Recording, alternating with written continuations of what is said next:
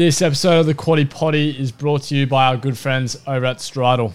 That's right, Stridyl, where entertainment meets opportunity for the horse racing industry. Head to stridyl.com now and get shopping on their marketplace where you can sort through all the best available yearlings for purchase for this upcoming racing season. Great opportunity to get in on the ground floor with some very talented horses. So head to stridyl.com right now and get shopping.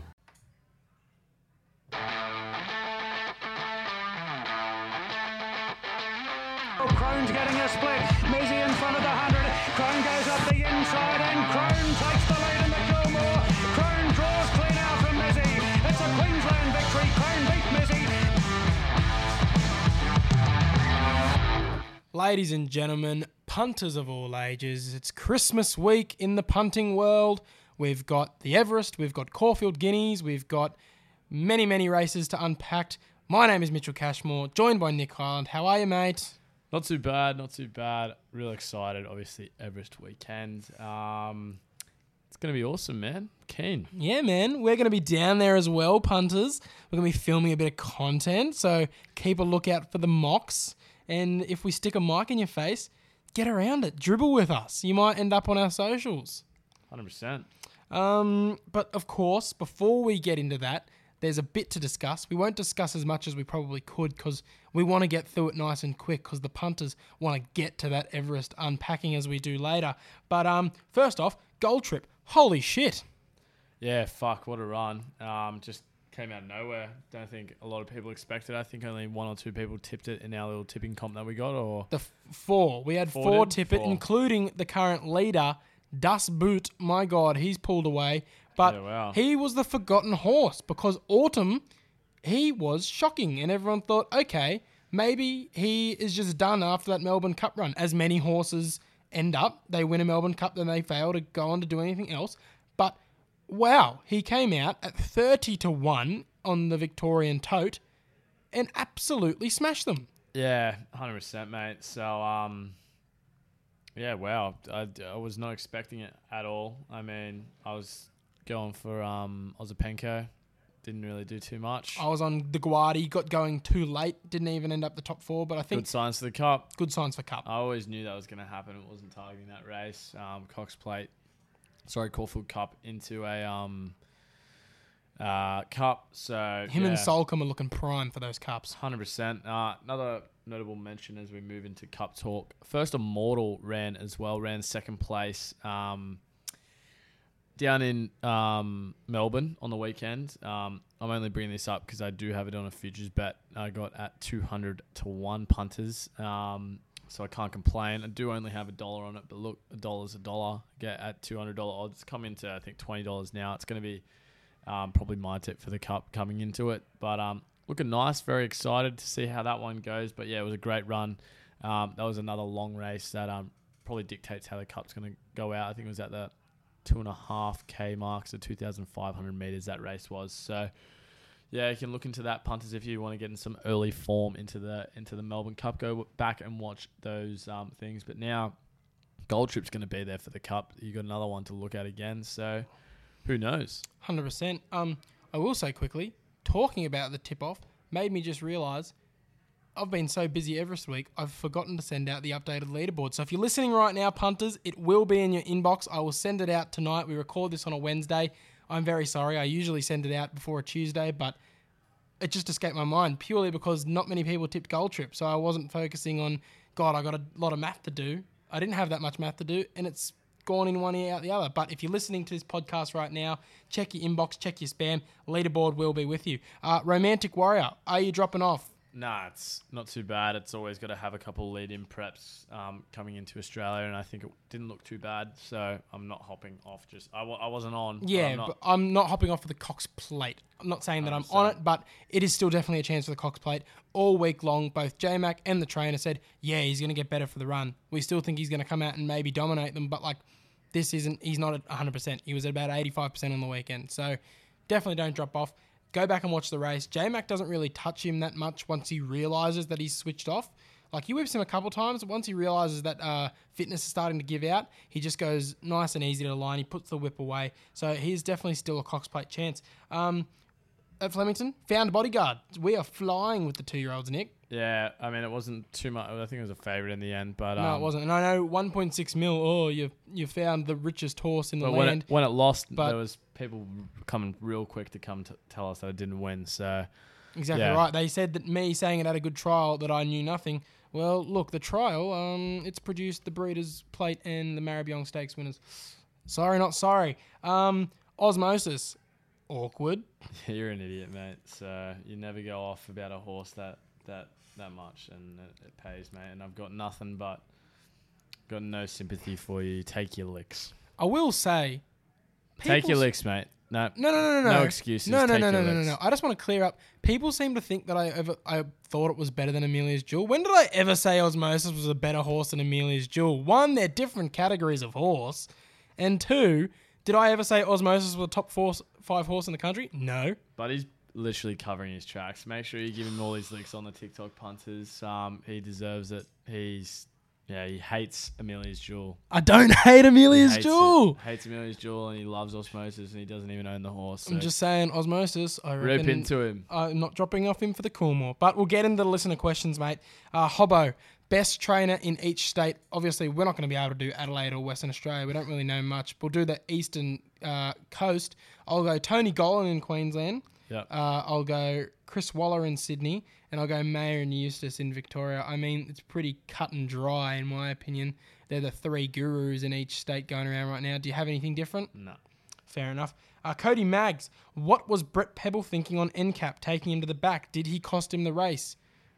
Uh, I'm shocked know. it didn't place. I'm shocked it didn't play. Oh, I mean, I knew it wasn't going to win. I had a. I said in the pod last week, I didn't think it was going to win. I don't know why. It, um, like you said, you thought they tried to get the easy, cheap. Uh, Portelli tried to get the cheap um, prize money coming out of it, but I didn't think it was going to win. It just, I think it got lucky in that second place behind Militarize. Um, and yeah, it's.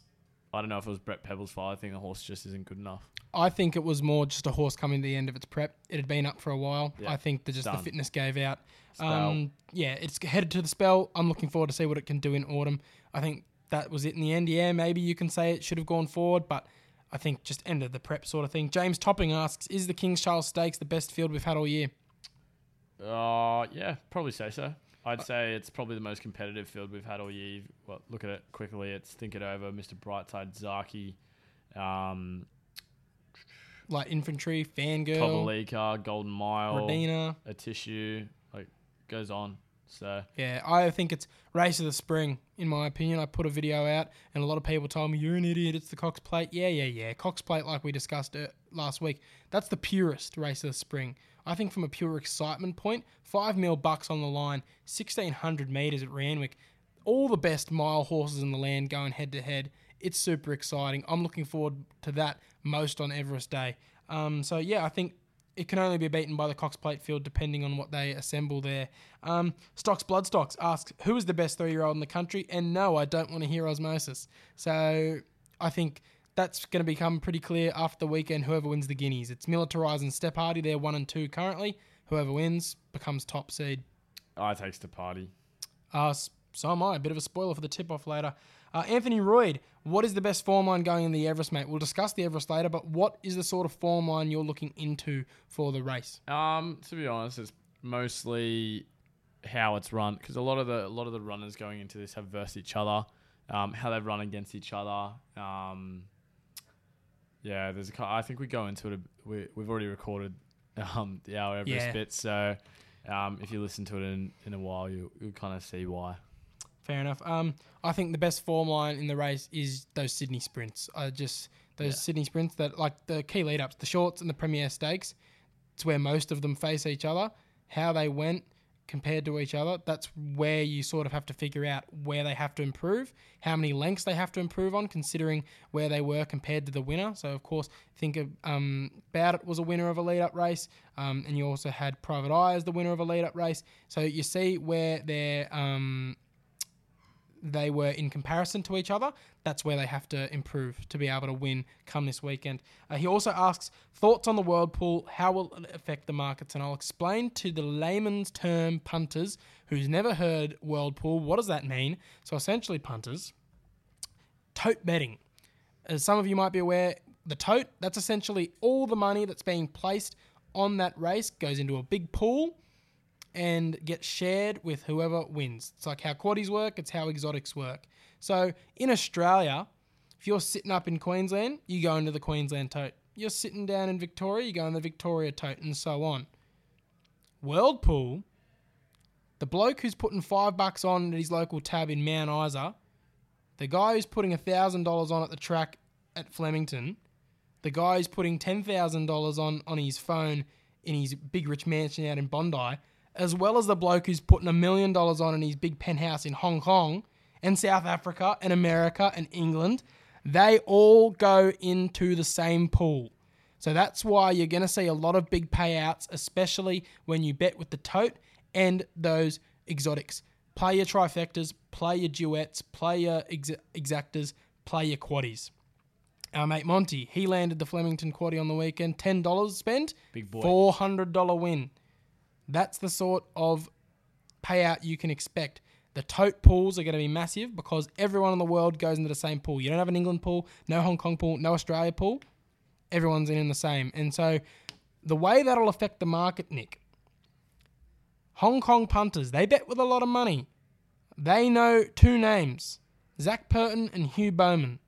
Expect on race day their horses to shorten in just about every race because they're going to drop boatloads of money on them purely because they're the names they know, especially Zac Purton. Yeah. Especially Zac Purton. So, whatever price you have on a Zac Purton horse now, I would probably say get it because it will become shorter on race day because those Hong Kong billionaires are going to come for from and they're going to come hard. 100%. So that's basically how it'll affect the market. You know, you got to think those international horses, they're going to get backed by those people over in the countries they're from because they know them. And the jockeys that they know, they're going to back them. All right? And then Tom Parks finally, when will the Everest become a Group 1? No time soon. Uh, really? yeah, I, just I was think thinking so. maybe three years min Oh, well, that's not that soon, I'd say. in the next know. three years. Well, considering the race has only been going for six, I'd think three years is a long time considering it's only gone for six. I'd probably say, yeah, five, six years. I don't think it's going to happen. 10 year anniversary becomes a Group 1, maybe? Who knows? It's, um, yeah, it's pretty frowned upon at the moment, I think. From a racing purist, yeah. Yeah. They don't love the slot system, but I mean, it's racing's new thing. You've got about five of them over the country now uh, across the different racing codes. I think eventually they're going to have to. They're going to have to. Like, I mean, it's becoming one of the biggest races on the, the world calendar. It's the richest race on turf now. I mean, they're going to eventually have to give it that Group 1 slot. And when it does, it's only going to benefit us because all those horses, like the Imperatrices of the world, who want to avoid it because it's not a Group 1, they can go there instead. 100%. All right, mate. Let's get stuck into the rundown. But before, of, of course, before we do that, if you like what you hear, not what you just heard, but hear most of the time, the tips, the banter, the chat, rate us five stars on Spotify, rate us five stars on Apple Podcasts. And if you're looking to have a bet this weekend, of course, do so responsibly, but do it with Dabble. 100%. Dabble is the Aussie owned booking bookie that is changing the game of gambling. Um, we've just hit just under 25,000 hit getting up there. So um, follow us on the on the app. So come follow us on there and any bet we mention in this podcast, you can just get it into your bet slip. It's as simple as that. Click the link in the show notes and sign up with the code Mock Sports when you sign up. And Yep, let them they'll know we sent you, and then you can win with us this racing season. All right, mate. The track, the weather is fine. It has been sunny, sunny, sunny all week long in Sydney, and it proceeds to continue that way up until the jump of the very first. It'll start on good four, as is mandatory. But I would not be surprised if we end up good three at some point in the day. The rail goes out three meters. The track's going to be rock hard. I think it's going to play very fast. You're going to want to be settling in that first half of the field going around the bend because I'm not sure you're going to be able to make up much ground because of how fast this track's going to play. Of course, monitor that bias. There's always going to be some little trend that uh, emerges on the day. Um, but yeah, that's it's going to be fair. Every horse is going to get their chance, but the prime spot will be probably settling in that first six going around the bend. As we move into race one, 2600 meters, very boring race to start the day. If you don't want to punt on any of these races on the day, make Don't. it this one. Um, I'm just going to go Cleveland. I can't let it win without me on him. Uh, the price is not one that I love, but like I said, this is not the betting race of the day. Um, we've yet to see his best in Australia. If he produces it, he wins. J Mac on board for the first time. That's an upgrade and a half. Um, yeah, that's all I can really say. I think he just gets the job done. You go Major Beal again here. Comes right back in class. Um, yeah, six dollars, two dollars. Not too confident on it though, so I wouldn't be too too looking into it because it finished 17 lengths off just fine. So Yeah. Well, let's move to the races that we are more confident in. Race two. uh, benchmark 78. I'm gonna keep it pretty simple. Um, horse we follow pretty good. Gaza Blanca. Yes. Three dollars sixty for the win. Uh, three starts this prep. Second, first, second, and yeah, just looking real nice. Finishing behind Kibu last start. Gets that extra 200 meters behind it, and yeah, looks pretty good for me, Gaza Blanca. Yeah, he's double nommed for the Silver Eagle later this day, but I think he'll be running here, and I think he should run here. Um, he's a smart horse, rarely puts a foot wrong. I'm with you, mate. Three dollars forty. Gaza Blanca for me in the second. We move to race three, 1400 meters. Arctic Glamour, very respectable favourite after smashing the competition by over four lengths last time at the midweeks. This seems like the natural progression. However, I'll be looking for value here. Kundalini, she was an early two year old type that, if you remember in the autumn, was coming up short against the likes of Don Corleone and Learning to Fly, who were both top top seeds going into the Golden Slipper. Both of which, if they were here, would spank this crew. So I'm happy to have a stab at the $11 to win, $2.90 to place each way on Kundalini in the third.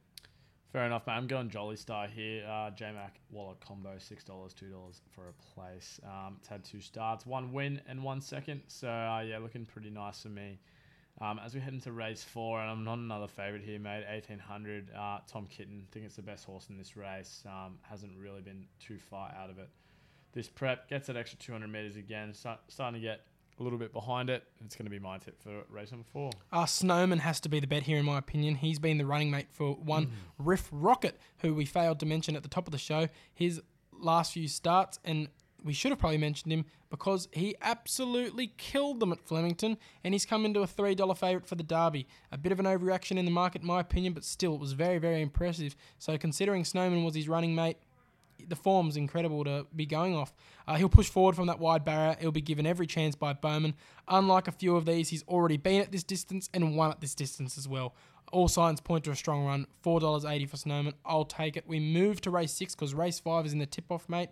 Who have you got in the Sydney Stakes, which is essentially the leftovers who didn't get an Everest slot, including those four who are Everest emergencies? Who have you got and why? Uh, tough one, and um, it's a re- it's actually a real tough one because I think the two top chances have drawn way too wide. Bella Nipotina and Zapateo. Um, Shelby sixty six. You need to go and retire, my friend. Um, I'm going um, Valana here. I think it's the best horse. It's got the best barrier in it. Um, chance six dollars fifty, two dollars thirty five for a place. First up record's not too bad either. Three wins from four starts with one in the placing as well. Look, mate, call me crazy. 200 to 1. I'm going Shelby 66. No, I'm not. Um, I'm about to literally abuse you on this podcast. um, no, um, I like you wouldn't be allowed back. cancelled century. Uh, oh, cancelled territory there. Um, look, Bella Nipotina, she's drawn the car park, but all the top chances in the Everest have been through her. Private Eye, think about it. Hawaii 5 0, Overpass, as well as horses like Amelia's Jewel and Imperatriz. They've all been in races where Bella Nipotina has run really strongly. She's just run into them as one better. This is her pet distance. I hope Willow gives her an absolute peach, grabs some cover from that barrier, and gets over the top of them. $3.80. I just have to be with her because I think she'd be a genuine contender in the Everest if she got a slot. So, this is a race she deserves to win, and she rates as a really, really top chance. She just needs to be able to find cover, and I think she'll come late, and I think she'll get over the top of them. Uh, race 7, 8, and 9, all in the tip off, mate. So, finish off the day in race 10 for us. Yeah, looking nice here at the 1600. Uh, most of your punters would have left by now, I think, because um, yeah, the casual punters. What are you talking about, now. mate? After the last, got to watch the DJ. I don't think many people. Empire of the around. Sun. Um, yeah, but it's a pretty boring race to finish it. To be honest, I don't really know. I'm gonna go Avery here. Jamie Carr, uh, nine dollars fifty and three dollars ten for a place. I'm not seeing too much of her on the card, to be honest. Jamie Carr. So, um, yeah, I'll give her. I'll give her the win here. I'm going to go with Osbred Flirt for a bit of an each way play in the last. Ren's super first up. She tends to do her best work later in the prep, so I think there's improvement still to come despite a very impressive win first up. Up in distance as well. does her best work late. Eight dollars to win, two dollars eighty each way. I'm happy to go with Osprey Flirt in the last. Now, mate, that concludes the Randwick rundown, and we've got a lot to discuss in the great tip off. Seven big races, including the Everest. Uh, we'll move away from Randwick quickly. We go to Caulfield. Three big races there. We've got the Guineas, the Toorak, and the Might Power Stakes. We'll start with the Guineas. Yeah, mate. Field looks nice. Um, as we come into it, Militarize your favorite, two dollars eighty. Um, Stapati's the other one, three dollars fifty. King Colorado, I can respect a bet on it, eight dollars fifty as well. I'm gonna keep it pretty simple because we did um, Spoiler. spoil it earlier. Stapati wins for me, three dollars fifty for the win. I'm just gonna keep it just as that. I think it wins. Uh, shout out to uh, Jack Jenkins with Wolfie. This is where he's a hundred to one ticket on Wolfie can come in here if it gets up. It's currently at twenty dollars. Nice little price edge to have. But I think Militarize and Stapati, they're going to fight tooth and nail to the line. With Stapati getting up here, I think these are the two horses that are going to progress to a Cox plate. I'd want Militarize over Stapati there. But the fact that Stapati is more conditioned to the Melbourne way of going about things, he's also undefeated. He knows where the line is. He has the experience in Victoria and Caulfield. I think he blew the clock away with his last start as well when he knuckled down and got over the line in incredible fashion. Three dollars forty. I'm happy to take Stepati. Um, we move to the Toorak. This one could be pretty cut and dry as well. I'm My keeping cut and favorite horse in the world, Amelia's Jewel. Wins, doesn't win, doesn't lose. Sorry, it wins. Amelia's jewel. Now tell me why you hate it. Go. Uh, nah. She faces her toughest date, test to date, but in the grand scheme of things, there is still no real.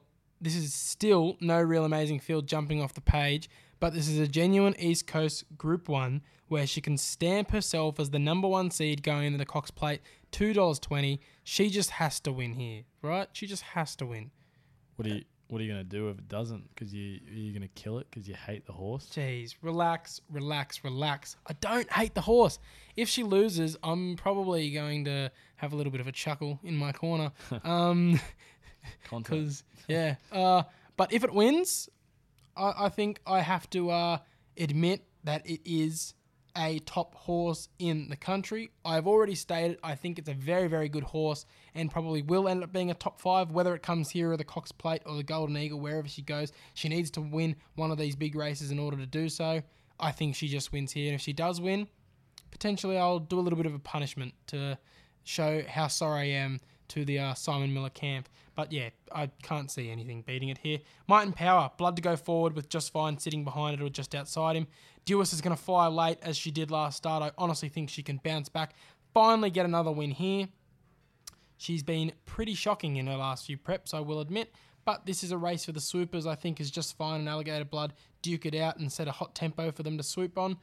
Dewis at $5.50, I'm on her. Going alligator blood at two dollars thirty. It was gonna go just fine, but um, yeah, doesn't have Rachel King on it. Doesn't have fifty kilos on its back. It's got fifty nine. Big Gonna be jump in tough. weight. Big jump in weight. Nine kilos is too much in my opinion. So um, lay that bet if you want to. Alligator blood for me should win. Timmy Lay Clark bet back. on just fine. Yep. Interesting call. Is that all for the Might and Power? Yep. All right, so you're on the blood. I'm on Dewis. Let's move back to Randwick where we can start to really unpack some of these races. Uh, first up, the Kosciuszko, the Everest for the country horses. And I've only got a few chances in this one, and I think you're going to be thinking the same thing. Yeah, I think we're pretty similar. I haven't seen what you've tipped to be honest, but I think we're going to be on something pretty similar.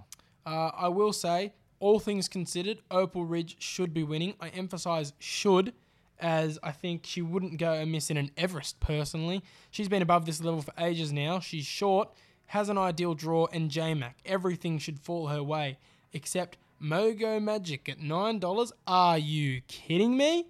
Agreed. Has he lost a leg? What is going on? I know he hasn't raced since uh, July, I think it was, or maybe it was August. He's been off for a while, but so's Opal Ridge. She's first up, yet she's two dollars twenty. Mogo Magic's nine dollars. What? Yet to lose a race or a trial in his career. They don't often get close to him as well. It's usually a gap job. He's above the country class here, and with a win, I think he should progress up to much better racing. Nine dollars to win, two dollars seventy to place. Perhaps one of my bigger bets of the day. It's not often that I'm so confident that a value horse will be in the finish. But Mogo Magic, I'm very confident on it, and I have been for months. Fair enough. I'm same with you, mate. Move to the Silver Eagle, uh, the race following the Everest. Um, I'm going to keep this one pretty simple as well. Pericles for me. Zac Purton on board, four dollars eighty. Wins in my opinion. Mate, this is starting to get very boring because I'm on it as well. Um, so of course, Silver Eagle. These are the horses to go under the Golden Eagle. Hopefully, Yellow Brick, seriously talented horse, should be super competitive. However, I fail to see why Pericles isn't favourite. This distance is well short of its best, but class-wise, he's got to go on top. He's got Zac Purton on board as well. It's a huge bonus. He should cross most of them, sit right behind the leading bunch, turn the corner and explode late. Might find the distance a touch short. I'd prefer him probably in a Golden Eagle compared to a Silver Eagle, but he'll be in the finish for sure. And for a price like $4.60, for someone that I'm very confident is going to be there or thereabouts, I'm happy to take it. Pericles and the Silver Eagle for Cashy. We move to the race of the spring in my mind with the King's Charles Stakes, like we Great went race. through it. Zaki, think it over. Light infantry man, not light infantry. Funny story there, punters. The world famous light infantry horse has to now go by light infantry man because one of Bjorn Baker's unraced three year old, the owners decided to call it light infantry. So the European uh, group winner that's coming over to contest our big races as it did last spring and is, you know, considered one of the world's top internationals coming over has to change its name for an unraced three year old. Crazy. But um, yeah, then you've also got uh, Fangirl, Radina, Kovalica, Stack Stack Field. What are your thoughts, Nick? Mr. Brightside wins. Done. I don't. Nah. Two dollars should be a dollar eighty. Come into a dollar eighty. Two dollars twenty. It's at now. I did, hasn't put a foot wrong. Wins. It's, it's the biggest edition of the Great Spring Tip Off so far, and it's the most boring. I'm on Mr. Brightside as well. Yeah. Last two times he's been here, he's won back to back Doncasters, which is no mean feat. He's drawn perfectly. Williams will give him a steer. Some are saying he's bet of the year. I won't go that far, but he is mighty hard to beat. He's the best horse in the country. He's going to stamp that with authority here. $2.20 he's at right now. I'm happy to take that. I mean, Fangirl, I'm very much going to be annoyed if it gets up at $9 without me on it, but I'm very keen to play the Quinella there because Fangirl will be shooting home late, but I just think Mr. Brightside, best horse in the country over the mile. He barely ever loses at it. He's just going to get it done. Hundred percent. Uh, and mate, that'll take us to our Everest chat, which we recorded a little bit earlier now, so you'll probably hear a little bit of a transition into the chat punters. But um, enjoy it. We go through runner by runner and sorting the pretenders from the contenders. We're going to do that for all of the big races. So the Everest, Caulfield Cup, Cox Plate, Melbourne Cup, Golden Eagle. So uh, producer Nick, take us there now. Okay, mate. Time for the big one, the Everest. Um, let's unpack it. We like to do this every year, punters. We like to go balls deep, as I like to put it. Um, runner by runner analysis in the big race. So basically, what we'll do here, we're going to go through 1 to 12, and we're going to sort the pretenders from the contenders. Okay, and so what that means is we're going to basically be telling you which horses can win, which horses can't. So you know every single one of our opinions on every single one of these runners when it comes time for you to look through that form book and make your pick on Everest Day. Okay, let's just first, Nick, what are your initial thoughts before we go through the speed map and then go through runner by runner? what, are, what are your thoughts on the field that's been assembled? Yeah, the field's pretty average. Um, think about it's your favourite, so that's the first thing that comes up. I wish I win was probably going to be your favourite until the barrier draw. Private Eye looks pretty good. There's yeah, I honestly could have six or seven different looks in this in this race, so I'm keen to get into some analysis with you, mate. Yeah, fair enough, mate. Uh, let's start as everyone should really start when unpacking such a big race, and that's the speed map. This speed map's brought to you by RaceNet. I got it off there. Um, I'll probably flash it up on the screen if we do have the videos up, just so you, the punters, can look at it yourself. So essentially, the way they've mapped this race, they've got Overpass as the clear leader, with Hawaii 5 with the potential to push up and sit just outside it, if not right behind it. Then you've got Cylinder and Alcohol Free to also push forward and challenge Overpass to make sure he doesn't get it his own way. Then you've got the likes of Marzu and In Secret sitting behind them. Then think about it, sitting right at the top of the midfield, followed by your Private Eyes, your Espionas, and your I Wish I Wins. They don't think I Wish I Win gets sucked all the way back from that inside barrier. We'll go into that. I seem to think otherwise, but we'll go into that. Um, and then, yeah, you've got Espiona sitting outside him. And then all the way at the tail, you have Shinzo and Buenos Noches. That's according to them. Of course, this can all go out the window come race time. If one horse decides to, you know what, I'm going to do it my own way, I'm going to go right to the front and try and break all their hearts, as we've seen many times before. But that's the way it's expected to go. Now, Nick, runner by runner, we'll go by their saddle cloths. Number one, I wish I win. Do you have him as a pretender or a contender? Uh, contender for me. Um, like I said, would have been favourite for me coming into this race before barrier draws. One of the best, if not the best in the country. Um, I really like this horse. The third place, this start, this prep was um, unlucky in the end. Didn't really do too much wrong. Just got kind of checked a little bit and then just still ran on pretty well. So I was pretty happy with that. And fi- finishing anywhere behind Alligator Blood and is pretty good form to go. Not Alligator Blood, sorry. Mr. Brightside is pretty good form to go off at the moment. Um, definitely contender for me. I think the barrier is a bit of an issue, but I think can be steered the right way um, by Luke Nolan. Knows how to ride the horse. I'm not too concerned about it. I think it's um it's probably at the right price. I think they've they've got it pretty much spot on. Um, but I think it's a genuine contender, and I'm confused if you have otherwise. Look, I've got him as a contender. I'm not silly. He is the best horse in the race, so he has to be a contender. So I can't possibly pen him. I'd probably look like an absolute goose if I put a pen through him. But my big call of the race, punters, is he will not win. You made a call similar a few years ago in the Melbourne Cup that Incentivise wasn't going to win, he was going to come second. I'm going to make that same call here. They wanted anything but barrier one punters in the lead up to that barrier draw, and they got it. The reason being, if they get too far back and have to go around them on a rock hard deck that's running fast as it's expected, he'd have to produce a pretty freakish run. Not freakish if they decide to ride him a bit more forward and get him off the back of that midfield or even amongst the midfield, like some people are predicting. I don't know. It's an interesting one. Some people are saying barrier one's no issue even if he does get all the way back because he drew barrier one in the Memsie, and look what happened. He's still got every chance in the race. But punters, I'll tell you that much, he had more horses carting him into the race. Wasn't as soft as a tempo as expected to be on the weekend, or as moderate. They're not expected to go as fast. Plus, he had an extra 200 metres to run it out in the Memsie. That's a 1400 metre race. He's back to 1200 metres here, off of a seven week break. Interesting, but I mean, it's Peter Moody. I won't uh, doubt him. But yeah, I think if he gets sucked all the way back, I can't see him winning. I can see him only running for second. If they decide to ride him more forward, of course, he can stalk them. If a gap opens up when they fan come the straight, he can definitely get through. But I don't know. If he was drawn wider, I could entertain him as a win bet. But at the price he's currently, I think he's not a win bet. But he's definitely going to be flying down the finish. Include him in your exotics. He should be placing. Yeah, that's fair enough. When I when I look at it, especially one of these big races, um, obviously every every horse, every um, trainer and jockey are going in with a with a plan, right? So I think um, I wish I win goes in with a pretty solid plan to try and stalk that pace, try and get there without using too much petrol, try and get into a good spot, and then race through on the outside. I think that's the plan. Obviously, it's going to try and set with. Um, It'll be hard so from that inside it- barrier though, it to is get gonna- all the way to the outside. it is going to be hard, but it's going to come down to on the day the jockey. I think the jockey has a big, big, big, big play on this one. Um, it can come down to a win or a loss from Luke Nolan if he runs an absolute peach.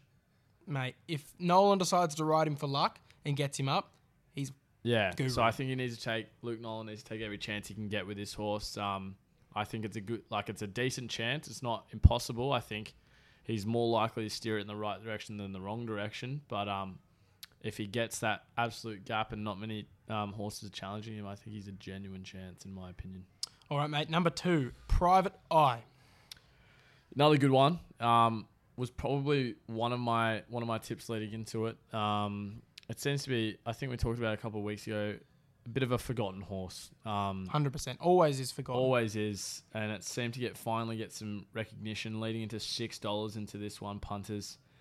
Um, Nash retains the ride here. Pretty interesting. I'm not too sure. I literally had it as one of my good chances, but I'd, I would have wanted a bit more value for it to punt on personally, but um, at the eight to nine dollar mark, but six dollars you can entertain it with me. Um, one first up, obviously, has run an Everest before. One second last year. Second, yeah. Second last year and ran pretty well. Um, no one expected Private Eye to do that either, so I think it's a genuine contender. I think Nash is an absolute brilliant jockey, and um, it comes down to the big races and. He's a big race jockey. He is. So Private Eye's a, a contender. Yeah, contender for me. He's one of my leading contenders. I would have preferred him to have ideally drawn maybe barriers five to eight, somewhere around that middle where they can do whatever they want. They can push forward, they can sit back. But from barrier nine, he's probably forced to try and get over and get a little bit of cover. Uh, he drew barrier three last year when he was able to come second, so it's a big difference here.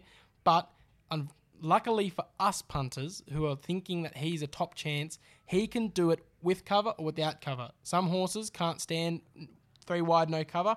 Private Eye is a horse that can get it done, as he did last start when he was first up. Absolutely blitzed them when he lobbed completely wide, no cover, just ran down the outside and put him away with his fantastic turn of foot. Um, but let's just look at it though. Barrier 9, three wide, no cover when he won the Nature Strip Stakes last year. Barrier 11 when he won, uh, sorry, that was barrier 9, his first up run. Barrier 11 last year when he smashed them down the outside, three wide, no cover in the Nature Strip Stakes. So he's no stranger to the wide barrier and wide, no cover, like I said. Nash, freakish form right now. He is getting up left, right, and centre. He's a big time jockey. I'm happy to have him as one of the top seeds. He's going to throw everything into him to try and get him over that line. So he's definitely one of my top contenders. As we move into number three, the other Joe Pride horse, the other one from Proven Thoroughbreds, they would be licking their lips right now having two horses in the race. Think about it. Yeah, you just before we get into think about it, you got to ask yourself when it comes into these owners and these trainers that have two horses in a race like this, do they take someone else out to better one of the other one's Bit of team racing. Yeah, a bit of team racing going on, and I think you can definitely entertain the fact. Maybe not with these two, Yeah. but um, It's very much so frowned upon, but there's calls of it all the time in the racing world. Yeah, I, I, I wouldn't. It's the most money race, and I think it's definitely something that they're thinking about. I don't know. Probably not with these two. These two are probably two of the leading chances. If it gets the right run, it can probably both win. But maybe Yeah. when we get into a bit of Godolphin a bit later, who knows? True. Maybe if the something go- Eduardo was in this year, send him out to blitz them. So think about it, can run over the top. I could definitely see that being happening. I don't think these two, but we'll Yeah. get into a bit later. I just wanted to bring that um, little form into it. You can think about as well, um, if you pardon the pun. So think about it here. I don't know how you can say it's a pretender. It's a definite contender, favorite for a reason. Ten wins out of eleven. It's one on all types of track. It's um, yeah, especially it's coming into pretty nice weather coming into Saturday. I'm pretty sure it's gonna be a hot day. yeah, it's going to be very dry, and he is eight from eight on dry tracks. Yeah. So, um, yeah, great horse. Another one. So just one against um Hawaii Five O. Who's Yep. another one in this one that I respect pretty highly as well. Hawaii Five O. Um, but yeah, I think this is going to be obviously the leading chance, and there's no way you can tell me otherwise. It's got a perfect barrier. I think it's absolute tune. I It's don't think prime. they could ask for anything else. If I think about it. Yeah, another leading contender in my mind. I wouldn't be surprised if he runs the Quinella with Private Eye, honestly. Um, he's only been defeated once in his career. He's won an incredible eight straight. He, you know, like I said, eight from eight on the dry. I mean, he's undefeated at the distance. He's undefeated at the track. Every single thing points to a very, very positive run from Think About It. Um, I mean, take a sit, ride for luck, push forward, whatever they want from that draw he can do it, and he's done it in all of his starts to date. He can run from anywhere they want. He is the ideal horse to have in a race like this. And shout out to their owners because even though they don't get the full chunk of the prize money because of the whole slot ownership and the way that works, they only purchased him for pennies compared to some of the others in this field. You know, I think it was less than fifty thousand. So shout out to them for getting an absolute bargain and potentially going to clean up with an Everest winner. So think about it, definite contender. We move to number four, Marzu, third in the race last year, but I don't think his chances are that high this year. What are your thoughts? Yeah, I've got my opinions on Marzu. I said it about it in the podcast a couple of weeks back. Um, I think it's a pretender. Um, it's past its prime. It's done what it can. It's um, apart from that third place last year in the Everest, I think it's pretty much done now. Um, seventy-one dollars and fifteen for a place. If you really want to go for some value, by all means. Like no one's not a chance in this race, but um, for sake of sake, I think there's a lot of better horses in this. Tommy Berry's very good as well, but yeah, that that first up just didn't look that good. Came ninth from twelfth behind Private Eye, four lengths behind. Um, yeah, I think think it's just a pretender. I don't think there's too much to go. Yeah, on. it's my first pretender of the field. If he'd drawn in, he was right into it, but he's drawn all the way out. Um, barrier 11. Wouldn't be surprised, honestly, if they scratched and took an emergency, maybe. You know, you've got those emergencies Bella Nipotina, King of Sparta, Valana, and Zapateo waiting in the wings. Um, but if he does run, they'll need to either work him hard to push forward or they'll have to ride for luck towards the rear, which I said for I Wish I Win would be hard, let alone Marzu. So I, think top four at best, midfield finish most likely for Marzu. Um, as we move into Overpass, and I've got him as a very strong contender thanks to that barrier draw. What are your thoughts on the Derby Racing Syndicate uh, representative Overpass? Yeah, great horse. Um, it's probably going to lead, like we've said. Um, it's going to probably dictate the tempo. Um, beat Amelia's Jewel, so obviously it's a great horse because Amelia's Jewel is a great horse in my opinion. Um, unpopular opinion on this podcast apparently. um, we're also pretty ran pretty nicely with Giga Kick um, as well. So thirteen dollars and three dollars seventy. I can definitely respect a bet on it, and I can definitely call it a contender. It can dictate exactly how it wants to run. I think there's nothing that can say that it can't win. Yeah, 100%. I've got him as a contender. I had him marked as a pretender pre barrier draw. I thought top four best chances for him because I thought he'd just get run over the top after, you know, working a bit hard to get to that lead. But from that second barrier, he's going to grab that rail and go, go, go. Um, he's the only clear leader in the race. He should get every chance in the world, especially if he sets a bit of a cheeky, quick sectional mid race and then catches them lacking and then just goes around that turn and bursts down the straight and they just can't catch him because he's run away from them. Um, however fast he goes determines if those back markers are going to be able to get into it. If he decides to drop the anchor on them, goodbye back markers. But if he decides to go really fast, it's anyone's game. Um, I think him to place is probably one of the better bets of the day. Currently at three dollars forty to place, Three seventy. three seventy to place. I think overpass to place is probably if you don't want to find a winner here because it's so open, get on him to place. Because I think the way it's going to work is he's going to look the winner for a very long way, and he's either going to go all the way with it, or they're just going to absolutely swoop him in that last fifty meters. But he is going to hang on for a place. I'd be very surprised to see him finishing outside that top four, top five, top six. He's going to be in the finish, so I reckon 370 for a place is great value. Um, we move to Buenos Noches, Nick. I'm going pretender here. It could be one of the more ones that is bit there there, but um, I can't give everyone a contender spot. So I just think there's better chances in this race. No no slack to this horse. No slack to Dylan Gibbons. Um, I just think there's better horses in this race. There's um better suited ones. It's probably got the best barrier. Um, it could have got if it got anything out on the outside. It was definitely a pretender. So that helps if you really want to go there. Punters um, had a nice run behind Private Eye and Overpass in that same race, but um, yeah, I'm not too sure if I would put my money there. So fifteen dollars and four dollars twenty. I'm gonna call it a uh, pretender. Fair enough. I've, I've got him as a contender just. Needs to be considered a threat thanks to his blinding turn of foot. The barrier was not totally ideal, but Gibbons can do what he wants from there. He can take him all the way to the back, or he can try and slot in amongst the pack. He will show his hand late, and a win would be the furthest thing from the shock. He's probably the pure, the measuring stick when it comes to pretender versus contender. He is right on the fringe. He's the one that if overpass goes quick, he comes right into it. If the anchor gets dropped, rule him out. But he is just thunderous with his turn of foot. And imagine if Dill Gibbons gets up, an apprentice winning the Everest. Whew, Yeah, wow. Huge. But um, Hawaii oh. 5 Hawaii 5 0, I think is a contender. Um, look to say you don't retain Nash Rawiller, but then you get James McDonald's. Pr- not really a loss though, is it? So Yeah, you probably not an upgrade, not a downgrade. You just one You'd be pretty amazing jockey jumps off, another one jumps on. Um, so you can't complain. If um, got a bit of a better barrier, probably would have been one of my better tips. Could have would have probably would have led into the nine ten dollar mark, sitting at just over thirteen at the moment. So Yeah, I'm not too sure, but I'm gonna go. I'm gonna go contender. I think it's a decent chance. J Mac is always good. Um, finishing just behind Think About It's great form to go off, and I've said um, Think About It's my probably my best chance of the race. So Hawaii Five O, what a peach of a run it was last start. So give it a go if you want to. So contender. Yeah, contender for me as well. Uh, he's a horse that probably prefers a touch further. Probably one that's going to like to get over the 1300, 1400 uh, meters as he progresses throughout his career. But he most certainly can figure here. From that barrow, you think he has to push forward a touch um, and sit off the pace to be any shot. And Racenet with that speed map like we went through earlier, seems to think he does. Um, as he's a run on type, you, he hopes they go fast first up. That is, if he ends up taking a sit behind overpass and he's not in the one to one position, because the faster they go, the better his chances become when it comes into going around that turn and really building that momentum.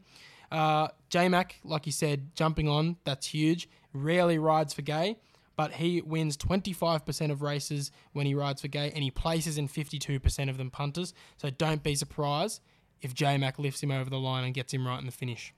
Fair enough. We move to alcohol free, number eight, fifty-one dollars and eleven dollars for a place. Pretender. Um, Yeah. I don't want to go on too much about it. I just don't think it's good enough. They're going for as much prize money as they can get. But this could be another one, punters, where I say bit of teamwork here. Both um, Waterhouse trains. Look, it's frowned upon, but look, who knows? Yeah, I mean, to be fair though, if alcohol free goes out and absolutely smashes them, there will be calls of it on track. There'll, there will be people screaming it if alcohol free goes right to the front and just runs 10:30 sectionals and then Hawaii 5 comes running over the top. But I mean, yeah, this is the only horse that I could genuinely put a pen through. This horse is not winning, but last year I said that about Giga Kick was the only horse that I was putting a pen through, and look what happened.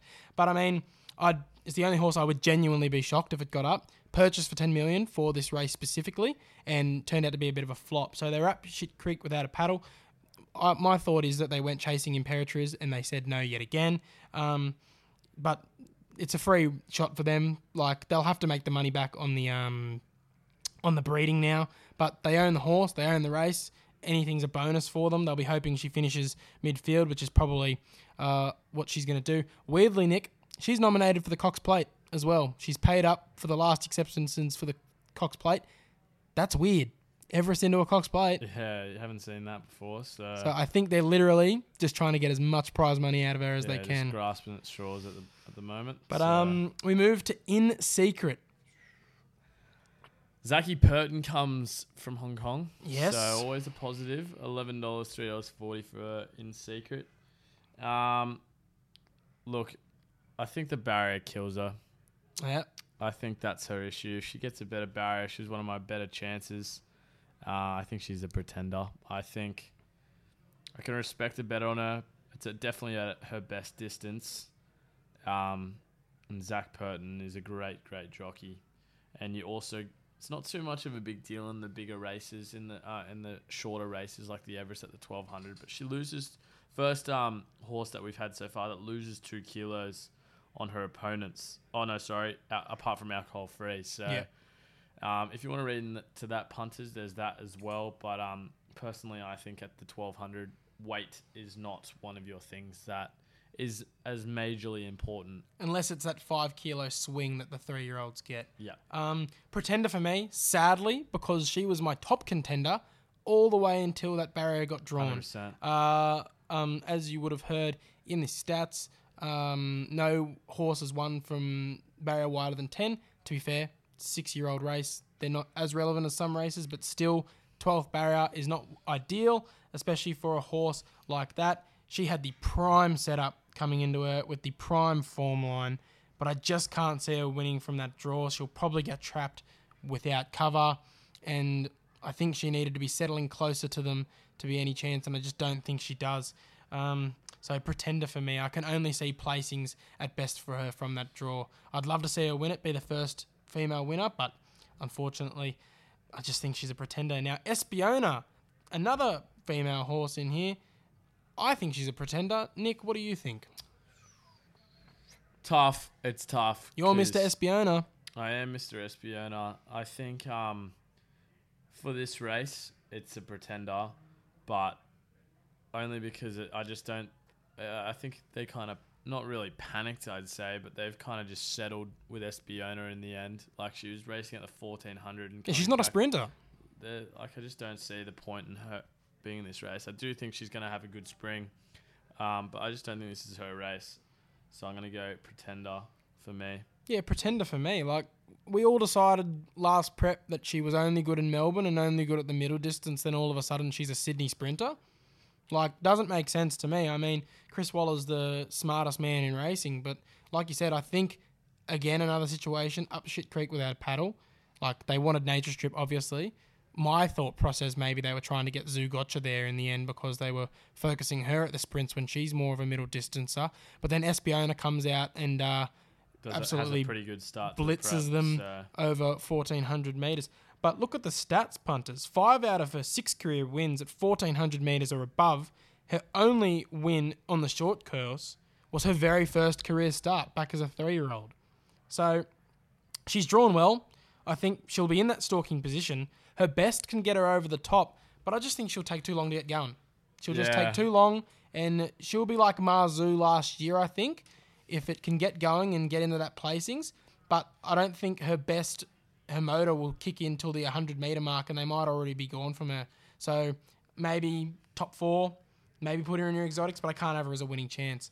We move to Shinzo, the first ever Group One, not Group One, sorry, Golden Slipper winning colt to try and tackle this race. My God, if he wins Golden Slipper Everest, the rich get richer, as they say, and too bad because it's Coolmore owned, so no common men gets a chunk of that uh, money. It's just the uh, the aristocrats up in the boxes just getting richer. Um, contender or pretender, mate?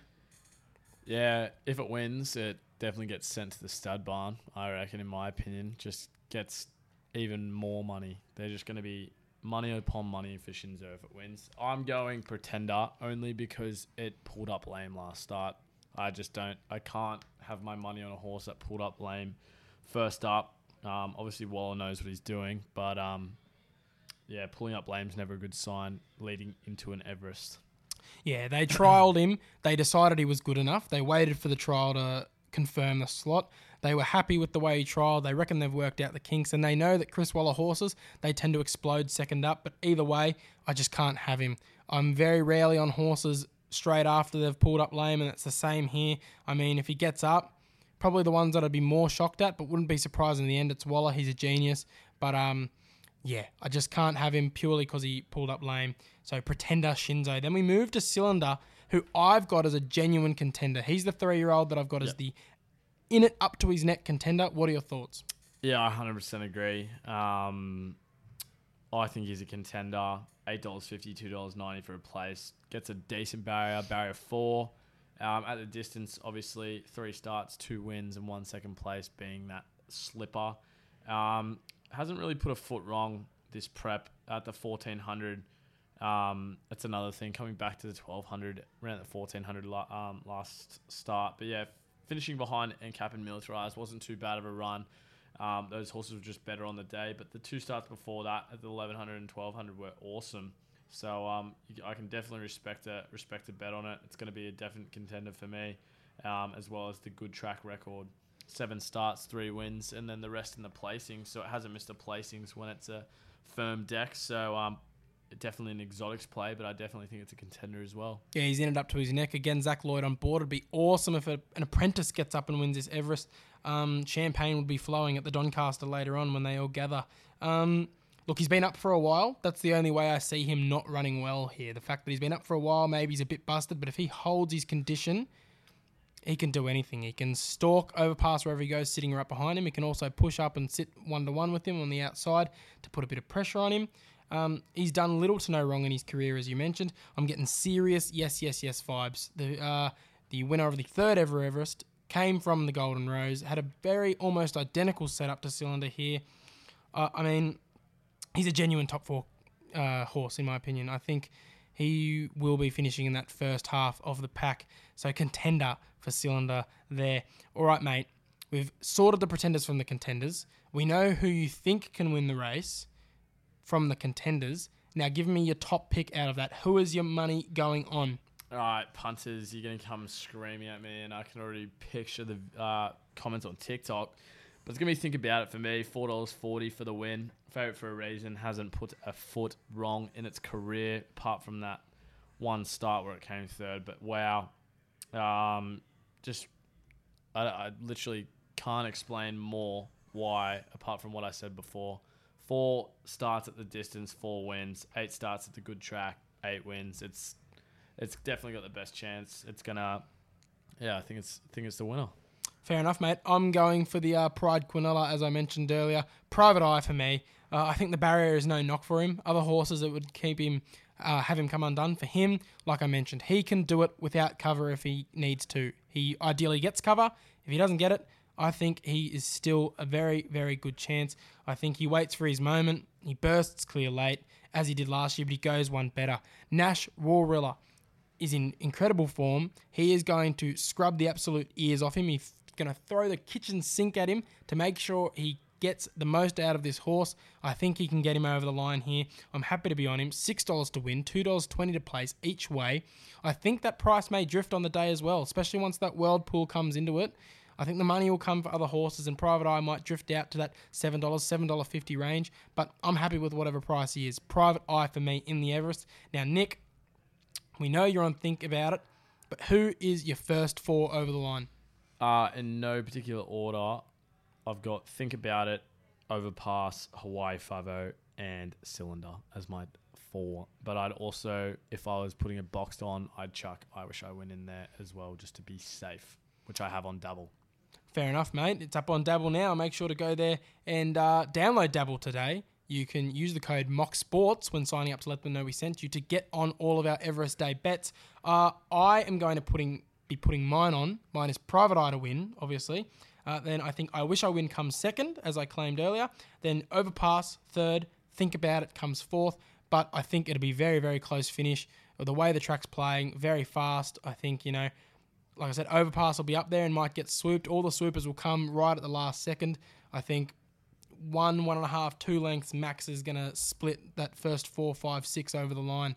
So I think, yeah, Private Eye, I Wish I Win, Overpass, and Think About It for me, mate. And that wraps up our runner by runner analysis, sorting the pretenders from the contenders of the Everest. We hope you enjoyed it, punters. We're going to be having them for all the big races. That's the Caulfield Cup, the Cox Plate, the Melbourne Cup, and the Golden Eagle as well. So look forward to that.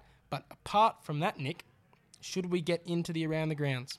Yes, we should, mate. as we look around the country and gee, it's a punt punting extravaganza. There's races everywhere. I know you're very keen to get stuck into Caulfield, but not on this podcast because you've got so much thoughts on uh, Yeah. Caulfield. You're going to put out your own card. Yeah, I can almost tip um, through the card myself. I think confidently, so I'll, I'll release some tips um, come probably tomorrow or the next day. Got some time up my sleeve tomorrow, so I'll probably put it out there Thursday morning, Thursday ish. So um, have a look on our Instagram for that as well, punters. If you want more tips, more bets, it'll be up there. And, you know what, mate? I'm to let you take that, but I'll just put in my thoughts for one one race only. Um, as you're pretty confident that you've found plenty of winners at Caulfield, and that's uh, race five. I'm to be on Uncommon James.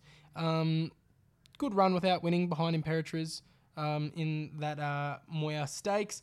Uh, Two dollars thirty here. Damian Lane on board. So I mean, like he's flying as well. He's uh, two from four at the distance. He's uh, also two from four uh, coming second. So he's never missed the Quinella at this distance. Uh, he's also undefeated at the track, and he's undefeated second up. And apparently. The blinkers are going on first time, so he won't get distracted by too many horses around him. So, Uncommon James is the only play outside the Group 1s that I'm having at Caulfield. I'll let you take the rest of the card. Um, as we move through now to the quaddy, I'll let I'll let you pick the quaddy. You go, let me pick the quaddy. pick it for this. All right.